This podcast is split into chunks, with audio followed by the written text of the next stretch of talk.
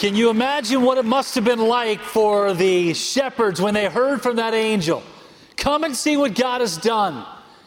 Now, that moment that that baby was born, the moment that, that all of the creation stopped when Jesus, God, became flesh, became that little baby born of a virgin, born in that manger, know this that that wasn't the end of what God did. When we hear those words, come and see what God has done, God continues to do what God has done. God continues to move and to use that moment, that occurrence, that gift to change everything. And that's what hope really is all about. That's what the idea of hope is. And that's what we talk about here today. And I want you to turn in your Bibles with me this morning to an unusual passage at Christmas time. And we're going to go to Psalm chapter 6, not really known as a Christmas passage, but, but bear with me. You'll see as we walk through today, we're going to see exactly why that actually makes a difference. It matters at Christmas time so that we truly can see exactly what it means when you get this idea. Come and see what God has done. Now, before we jump into that passage, let's spend a moment. Let's just pray together that God would bless the reading of His Word. Heavenly Father, we thank you today for the opportunity that we have to open your Word to hear from you. And so I pray that we would open our hearts and open our ears. God, that we would focus on what it is that you want us to walk away from this room with today so that we will be changed, that we will grow, we will be encouraged. But God, if there's someone watching or someone listening today that, that does not know you as Lord and Savior, I pray that in this moment together today, they would recognize their need for a Savior.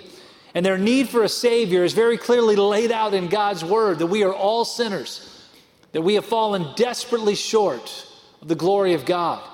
And because of our sin, that we deserve to be separated from God, but, but that God gave that free gift, that free gift of forgiveness and salvation that came through what Jesus did when he died on the cross for our sins, when he was buried, and when he rose again. And when we come to the place in our lives where we believe that Jesus is God's Son, that he died and that he rose again, according to your word, that we will be saved. I pray that if there's someone in this room or someone watching or listening today that has not done that, I pray that this day, God, that they would come to that recognition and that they would call on your name and that they would be saved. And God, we give you praise in advance, glory in advance for the work that you are going to do through your word today.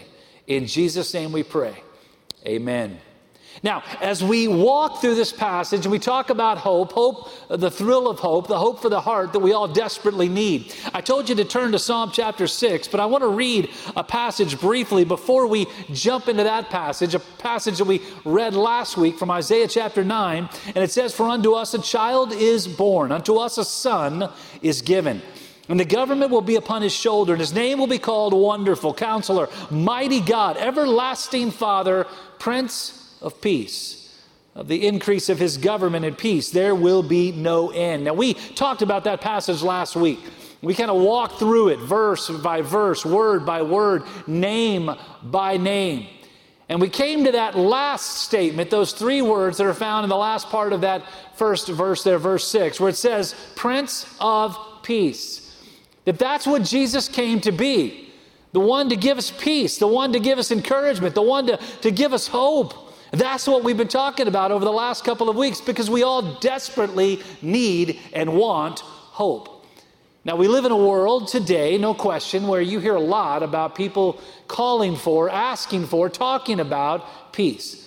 Everybody wants world peace. Politicians, they want world peace. Our celebrities on TV, they want world peace. Those who are in pageants. They want world peace. We all want world peace, right? The problem is is that very often we forget or we don't know, we're ignorant to the fact of where we can find peace. Because peace does not come from what we can do. Peace does not come from what we can think up, what we can conjure up, what we can write, what we can say. It doesn't come from laws that we can pass or, or rules that we can enact. Peace comes from the one who came to be the Prince of peace. In other words, we will never find peace in our world until we come to the realization, the understanding that we have to trust in Christ and Christ alone. And so today, that's what we want to spend a little bit of time talking about. We've been talking about hope. And we've been walking through over the last few weeks with Charles and Scott, and, and, along with what I shared last week, how to find hope, what hope looks like. And today, what we want to talk about is kind of like the, the, the promise that we have of hope. And, and we're talking about the hope for the heart. Because when it comes right down to it, that's what we all desire is hope for the heart. In other words, that no matter where we are in life, no matter what situation, how badly things might be going, that we can find that kind of hope, which now points us back to Psalm chapter 6. Now, before we read that passage, I want to make sure you kind of get the understanding, have the context a little bit of, of kind of what this, this passage we're going to read, kind of where it came from. And what it came from was, was the heart and, and the pen of David. Uh, David sat down at a time of brokenness and a time of pain. That David sat down in a time of, of hopelessness in his own life. Uh, much because of his own sin, because of the sin with Bathsheba, that he was seeing the results of sin. He was seeing the pain that comes from that. He was seeing the, the destruction that was taking place not only in his own life, but in his family. He saw so many difficult, difficult things that were going on as a result of his own actions and his life and, and all of the things that were out of control. And I don't know about you, but I think for all of us in this room, there's probably been moments in our lives where we felt like our life was out of control? I'm not going to ask you for examples of that. I'm not going to ask you like to raise your hand like, "Hey, tell me, is your life out of control?" Let's all celebrate. No, I'm not going to ask you that today, but we've all been there.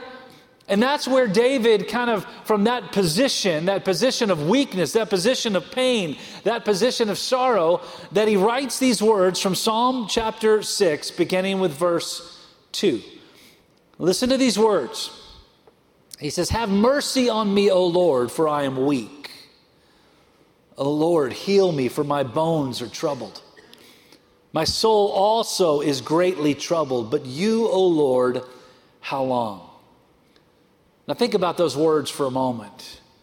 Have you ever been to a place in your life where you've cried out to God, Have mercy on me? God, I need mercy. God, I need strength. God, I need deliverance. And listen, I'll be honest, I think we've all been there.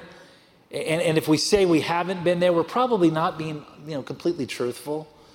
Because we've all been to that place where it just seems like everything is so out of control. It's like, God, we, we need you. God, I'm weak. God, I'm, I, am lacking strength. God, I'm, I'm out of control. God, I, I'm seeing trouble all around. God, I need you. We've all been there. David was there. And so David wrote these words not from a context of Christmas. He wrote these words from a context of a broken heart. And as we walk into this Christmas week, I thought this would be a great passage for us to spend some time kind of breaking down. Because let's be honest, at Christmas time, when we are facing hopelessness in our own lives, when we are going through difficult moments in our lives, when we feel weak in our own lives, it seems like Christmas does nothing but to accentuate those moments. It seems like it, it shines a spotlight on our pain and our sorrow. And so that's why today I just want to spend a little bit of time kind of walking through these two verses, and then we're going to add on a, another verse at the end of our time together here today from David's heart and from David's thoughts, from David's pain, to help us to see that even in the greatest moments of hopelessness in our lives, hope is still there that hope is always exactly what God promises to give. And so let's just spend a little bit of time kind of looking at this passage and kind of underscore some of the thoughts and, and kind of like kind of throw it back at David if we could. David's not here, obviously, but kind of throw it back at him so that we can kind of explain to him and let's be honest, explain to us that when we get to that same kind of place that we can find hope. And the first thing I want to share with you today this Christmas season that there is no pain too great that God can't deliver you from. Again, go back to this passage, Psalm 6, verse 2, the first part of this verse. Have mercy on me, O Lord, for I am weak. I am weak. Now remember, this is written from David's context, his life of, uh, of absolute pain, where everything has fallen apart. And this is a guy, if you remember, who was the one who killed Goliath with one stone. Remember that? He was the one that all of Israel looked to for deliverance. He was the one that they cried out. Remember, Saul has killed his thousands, but David has killed his ten thousands. This was a man that the world looked at as a strong leader. This was a man that the world looked to for strength. It was the one that the world looked to for guidance, for direction. All of Israel was counting on him, depending on him. They knew that he was God's anointed. And God's anointed was saying this Have mercy on me, Lord, for I am weak. Can you imagine if there would have been a media, like a press back in those days? Can you imagine if David, you know, said those words or wrote those words and, and, and, you know, the, the press corps got a hold of them and put them on the front page of every newspaper. They put them all over 24 hour television news, cable news, put it out on Twitter and Facebook. Can you imagine how disheartening that would have been to the people who were following him? You see, David was coming from a position of absolute weakness. And listen, I want you to hear me today. There is no pain too great that God cannot deliver you from. David needed to know that. David needed to hear the answer that God would give as a result of his great pain, of his great sorrow. And so today, what I want to do as we read this, as we walk through this passage, is I want to read David's words and then I want to give David an answer and give us an answer. I want to give us God's answer to David's prayer. Remember, David's prayer, first part of it Have mercy on me, O Lord, for I am weak. Well, have you ever been in a place in your life where you were so weak, where the pain was so great that you just didn't know what to do? Now, listen, he wasn't talking about physical pain here. Even though most of us, when we think about pain, we think about physical pain. I remember back in June, I had just gotten home on a Sunday afternoon from church. We'd been here, we'd gathered together, worshiped together. I got home and, and we, had, uh, we were grabbing lunch, and then uh, I was going to go out for the afternoon with Sherry and, and with my daughter Natalie.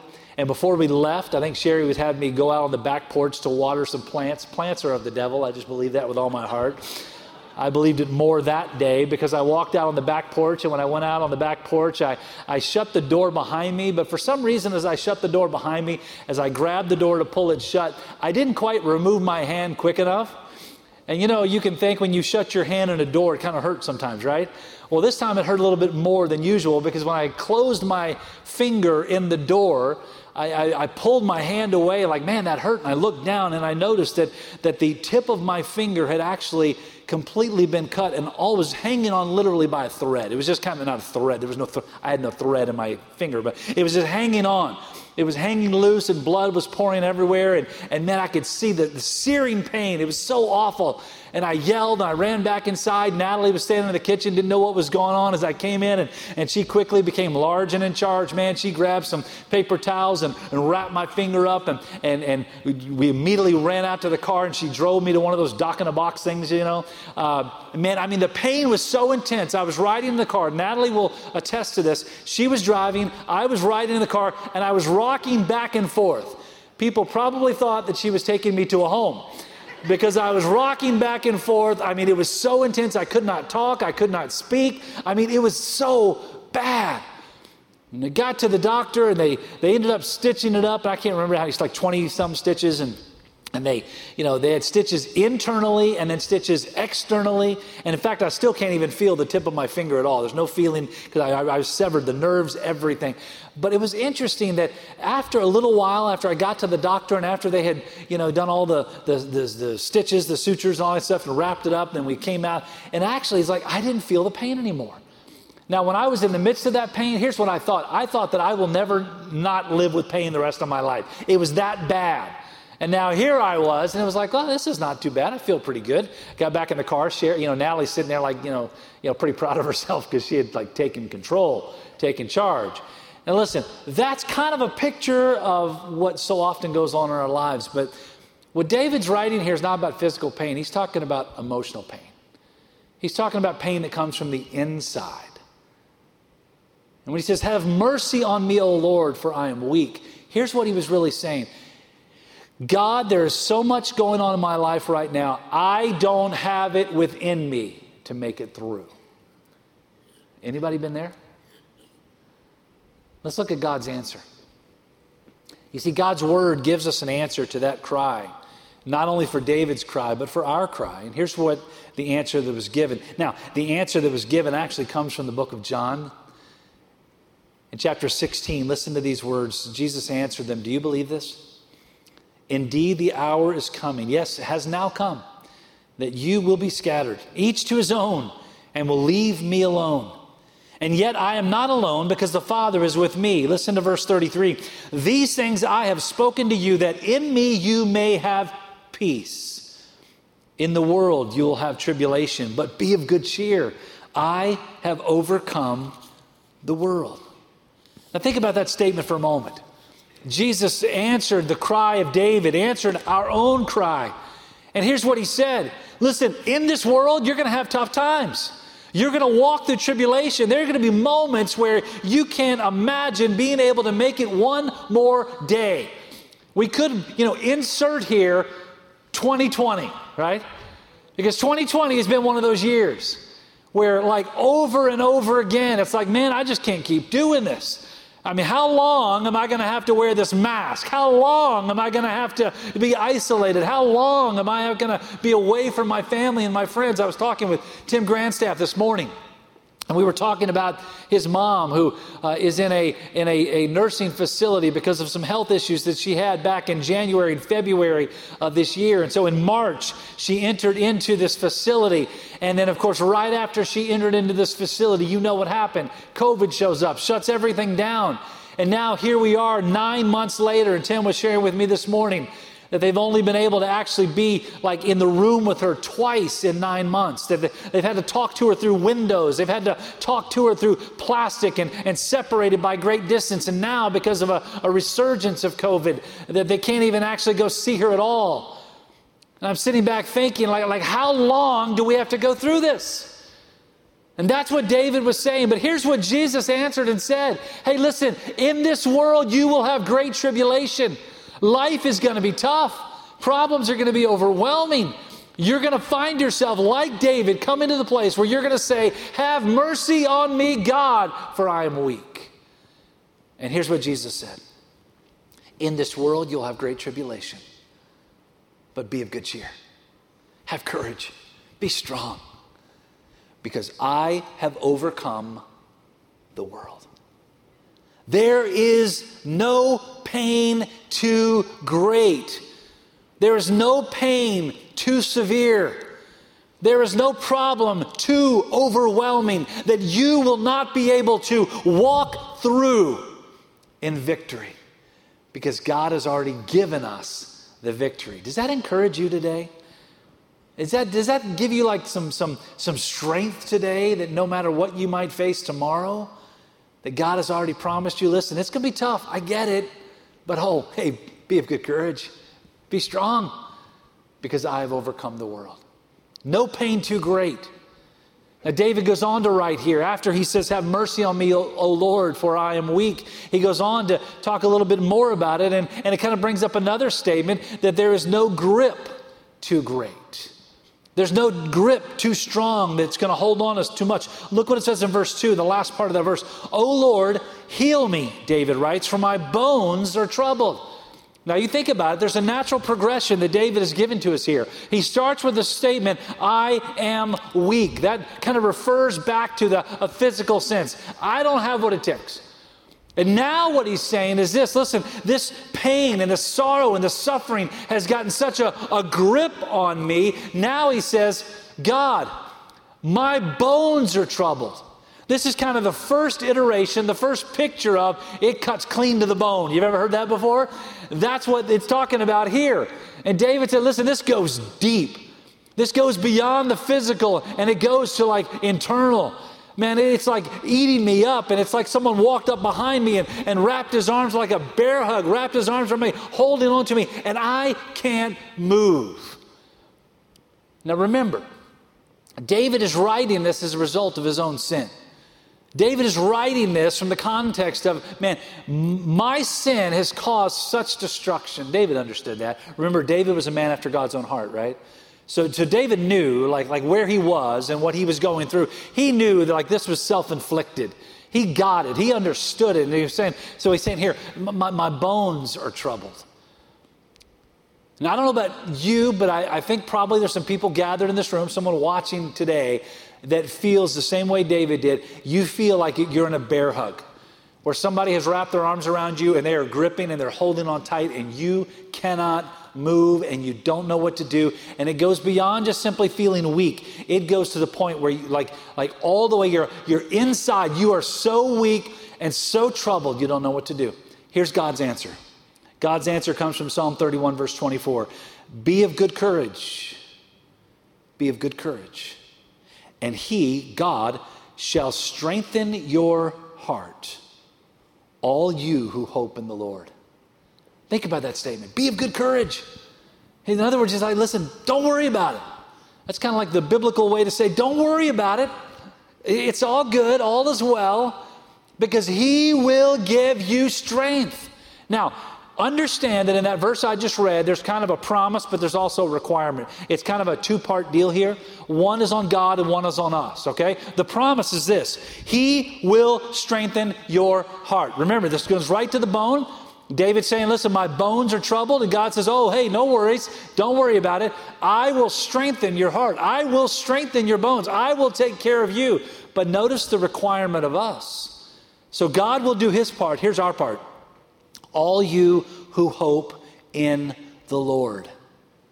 In other words, not those who hope in government, not those who hope in self, not those who hope in friends not those who allow codependency to be part of your life where you have to have something, whether it's a friend or whether it's a bottle or whether it's a pill. No, no, no, no, no. You don't find your hope in anything of this world. You see, God's promise is this I will strengthen your heart for those who hope in the Lord. It comes from Him.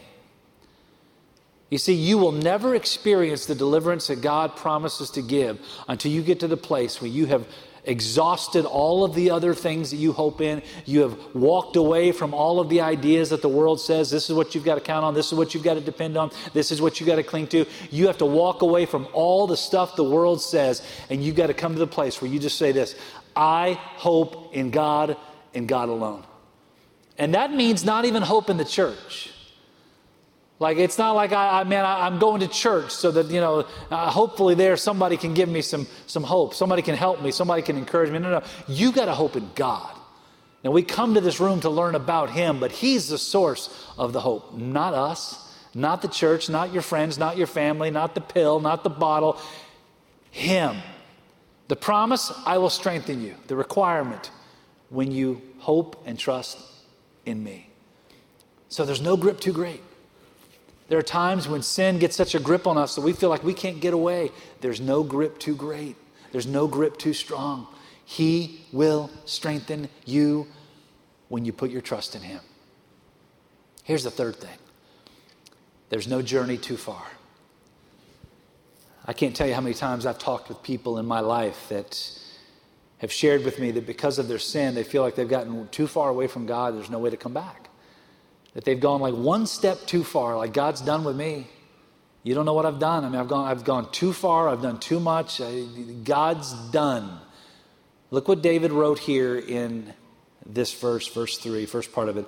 My soul also is greatly troubled. Now remember the progression, right? First, he's weak, physical. My bones are troubled, that's internal. My soul is also greatly troubled. In other words, man, this has encompassed my very being. Everything there is about me is troubled. He's saying, Man, this has been a journey that has taken me so far where everything in my life is encompassed by, it's overwhelmed by fear, it's overwhelmed by pain, it's overwhelmed by sorrow. It is too great.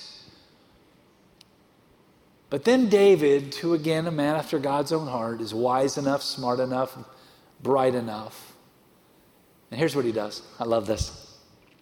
After he says that my soul also is greatly troubled, he writes a couple of words that are pretty important in the context of what God's word says. He says this, but you, O Lord. I can take you to many different passages in Scripture where you can find the statement and different variations of it where it says this, but God. And every time you find a statement in Scripture that says, but God, it's always preceded by life is out of control. And there's trouble, and there's pain, and there's sorrow, and there's no hope. Romans 6:23, it says, the wages of sin is death. I deserve to be separated from God, but the gift of God. So God's answer is always this I got this. And so David understood, but you, O Lord, look what God's answer is Ephesians, Ephesians chapter 2, verse 4 and 5. But God, who is rich in mercy because of his great love with which he loved us, even when we were dead in trespasses, made us alive together with him, with Christ. By grace you've been saved. In other words, we were dead in our sins. We had taken the journey that was way too far. We had gone so far down the road that there was no getting back over there. But God, when he recognized that we were dead because of our sins, he sent his son Jesus as a little baby born in a manger that would one day die on the cross to pay for our sins and one day rise again three days later. And by doing that, that he would find us on that journey that had taken us too far from God and he would once again make us alive. When we were dead because of our sins, we've been made alive by Christ. There's no journey too far. No matter how far you've gone, gone, no matter how far you've run, no matter how difficult your life has become because of your own actions or because of the actions of others, but God will always deliver you.